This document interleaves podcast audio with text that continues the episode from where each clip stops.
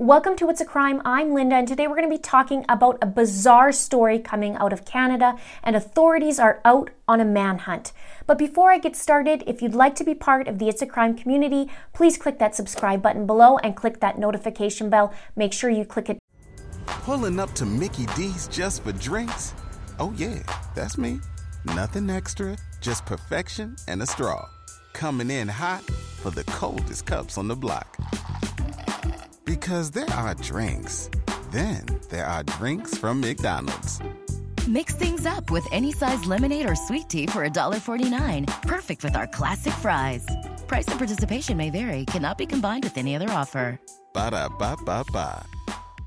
Also, you can be notified of my next upcoming videos and my live streams, because there's going to be a lot of them. Please like this video to support it, and please share this out where you can. Now, let's get into it. Authorities are out on a manhunt for this man from Quebec, Canada. His name is Martin Carpentier, and he's 44 years old. He was last seen wearing a gray t-shirt, jeans, and he might be wearing glasses. He's 5'10" and weighs 130 pounds. Now, the story starts on Wednesday, July 8th, where Martin took his two daughters for ice cream at around 8:30 p.m. His oldest daughter is Nora, 11 years old, and Romy, who is 6 years old. They are from a town just outside of Quebec City called Lévis.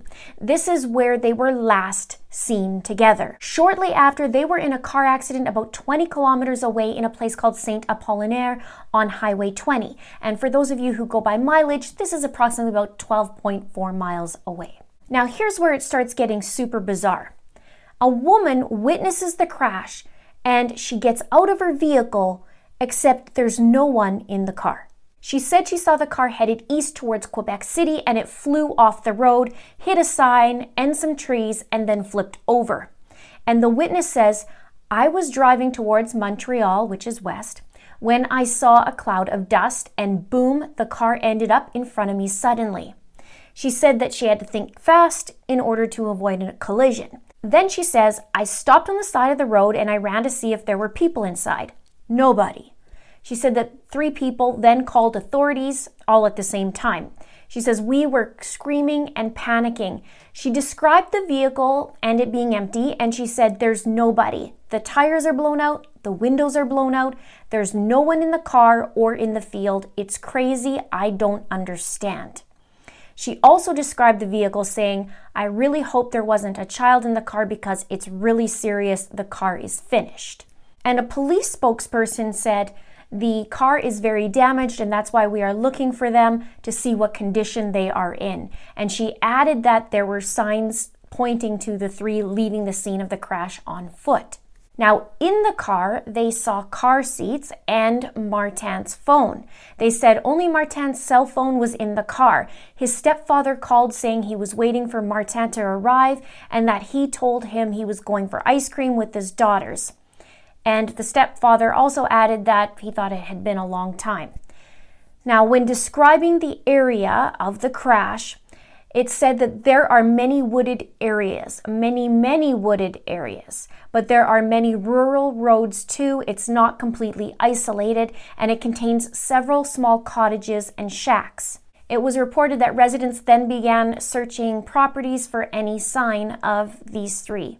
Now, on Thursday, there was a province-wide Amber Alert for the girls, Romy and Nora.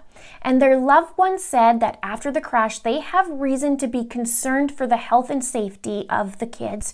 And authorities didn't know the reasons for the disappearance and have spoken to witnesses and family members. A spokesperson said, "All the hypotheses are on the table and kidnapping is among them, but the priority for us is that we have missing people that could be injured." And the girls' mother posted photos of them on Facebook on Thursday with a plea for help. She said, "We need to find my daughters and their daddy." And the mother and father are in separate relationships. Now, on Friday, there was about 80 people who were involved in the search, and both on the ground and in the air, and that the province had put all of their resources into finding the girls. Martin Carpentier's girlfriend, Kathy, recorded a desperate plea, and she says, "Martin, we're worried. We haven't heard anything from you since the accident. We want to know if you're okay. And the girls, Romy and Nora, we want to know if they're okay, if you're okay. Give us some news. Let us know. Call your parents, whatever it is. The important thing is that you're all right. We just want to know you're all right. Now, there were also reports that a neighbor heard screams in the middle of the night. That's what the police said, but they didn't confirm if it was related to the case or not. Then on Saturday, police deployed a helicopter as well as canine units, ATVs, and search teams on foot trying to locate them. The Canadian military was also brought in. The girls were then found, and they described them as inanimate. They were found deceased in a wooded area of Saint-Apollinaire. Now, it is not known yet what their cause of death is. And also, while searching the area, authorities found miscellaneous items in a forested area that could potentially be linked to the girls and Martin. Then on Sunday, the search still continued with no sign yet of Martin, and according to locals, there are plenty of places to hide. One property owner said, "There are plenty of small chalets around there, cabins, sugar shacks, trailers. It's a good place to hide. People come down on the weekends, but there aren't a lot of people coming down given what's happening, so there's often food left behind inside." And one of the interesting things about Martin is he's actually a scout leader, so he has skills in the outdoors. And the authorities said they have covered 150 kilometers so far in the search, or 93 miles. And authorities are also asking, if you see him, please do not approach him, just call 911. I find this very bizarre, don't you? I mean, he's taking out the girls for ice cream on Wednesday night, gets into an accident, and then poof, they're gone out of the car. The question I'm asking is, was he not supposed to have the girls that night, or did he plan on doing something like this that happened? Because the girls are found 3 days later in the forest and they're dead. And no word yet as to what the cause of death is, as I mentioned. And then Martin is nowhere to be found.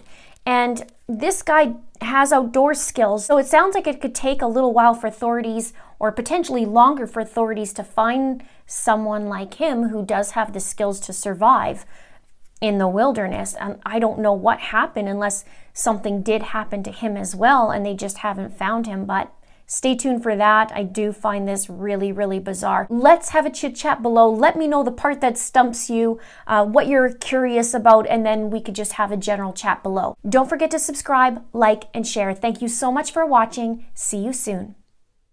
Grand Canyon University makes earning your degree possible with over 130 academic programs for traditional campus students, with more than 80 bachelor's programs offered online.